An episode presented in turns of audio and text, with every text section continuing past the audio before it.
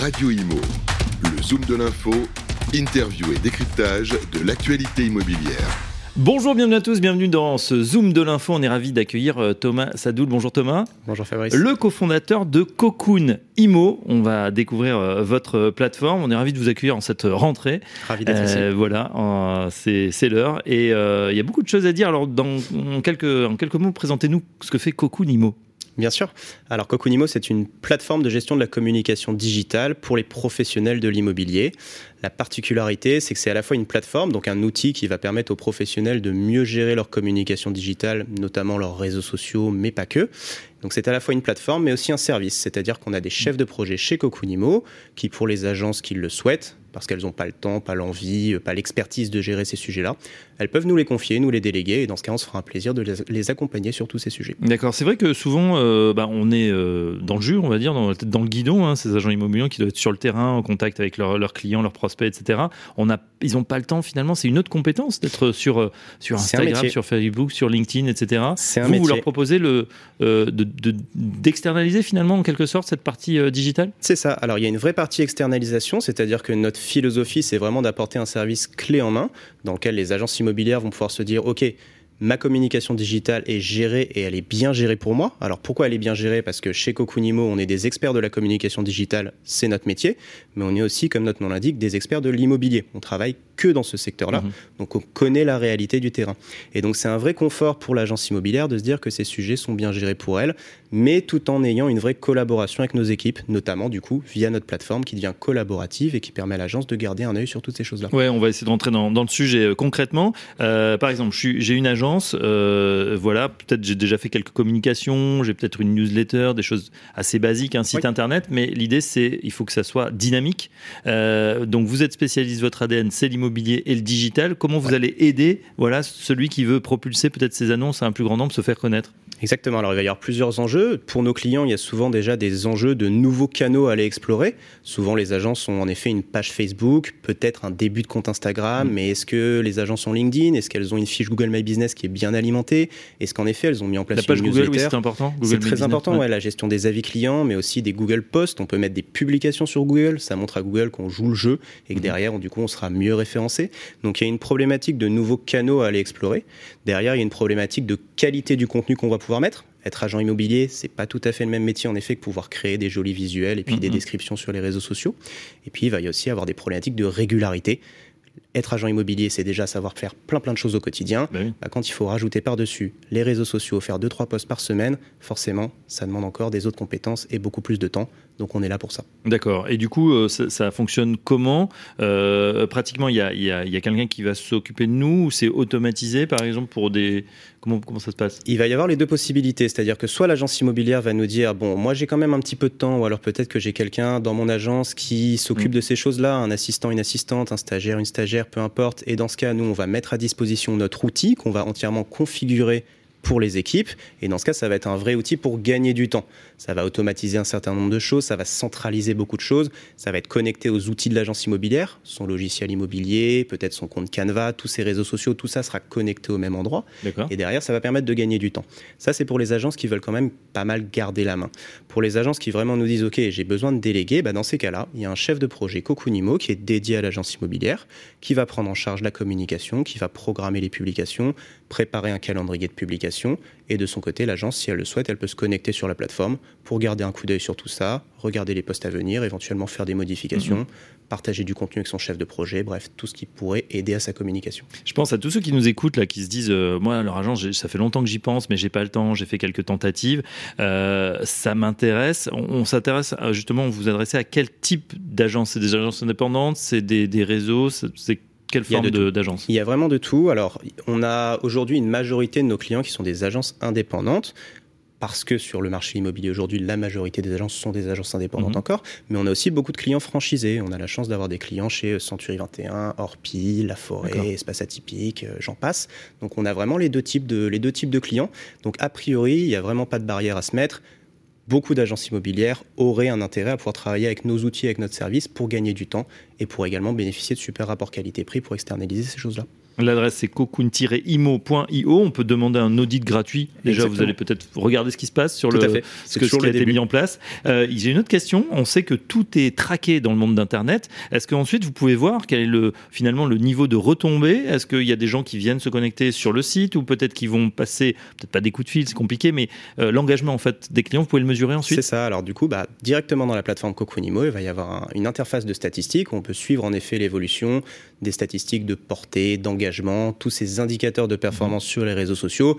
Concrètement, le but, c'est de voir combien de personnes voient notre communication, est-ce que ça leur plaît, c'est-à-dire est-ce qu'ils interagissent, est-ce qu'ils laissent des commentaires, est-ce qu'ils mettent des j'aime? C'est ça qui permet de voir qu'on est en effet vu sur les réseaux sociaux, parce qu'in fine, le but de tout ça, faut pas se mentir, c'est d'être vu, eh d'être connu, pour que les clients nous aient à l'esprit le jour où on a un projet immobilier. On le sait, c'est des projets de vie, ça n'arrive pas toutes les semaines. Il faut que quand le projet arrive, on soit directement en notoriété la première agence à qui notre client parle. Et pour ça, bah, il n'y a rien de vous une bonne fréquence, une bonne récurrence de publication. Bien sûr. Euh, la question du coût, quel modèle économique? Alors le modèle économique, c'est de l'abonnement. Tout va dépendre du coup de la formule qu'on choisit. Si on est sur une formule avec mise à disposition de l'outil, on est à moins d'une centaine d'euros par mois sur des abonnements qui sont sans engagement. Notre but, c'est vraiment de prouver au client la valeur de l'outil. Il l'utilise seulement s'il y voit un intérêt.